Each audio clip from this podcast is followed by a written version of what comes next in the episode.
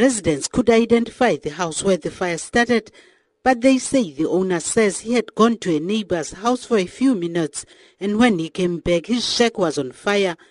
The house owner alleges he did not have any candle or paraffin stove burning at the time as his shack is electrified. Many were last night calling on government to provide them with proper houses. We want houses. It's been a long time, maybe it's more than 10 times that our houses was burned here down.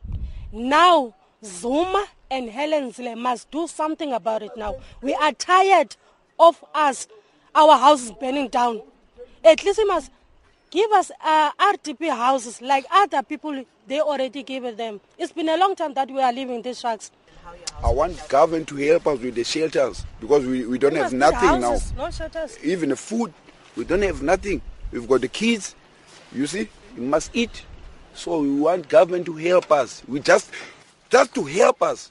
A community leader, Stembiso Wedwedu, says a community hall was made available for the victims. We speak with the ward councillor. He said he's going to open up the hall, but when we see there are only few people standing outside, some of them they are going to they are, they are related.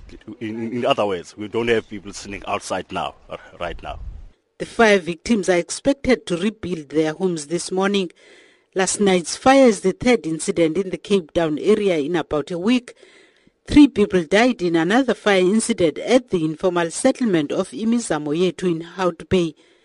At the Endlovin informal area in Khayelitsha, tree shacks were destroyed, leaving about 10 people homeless.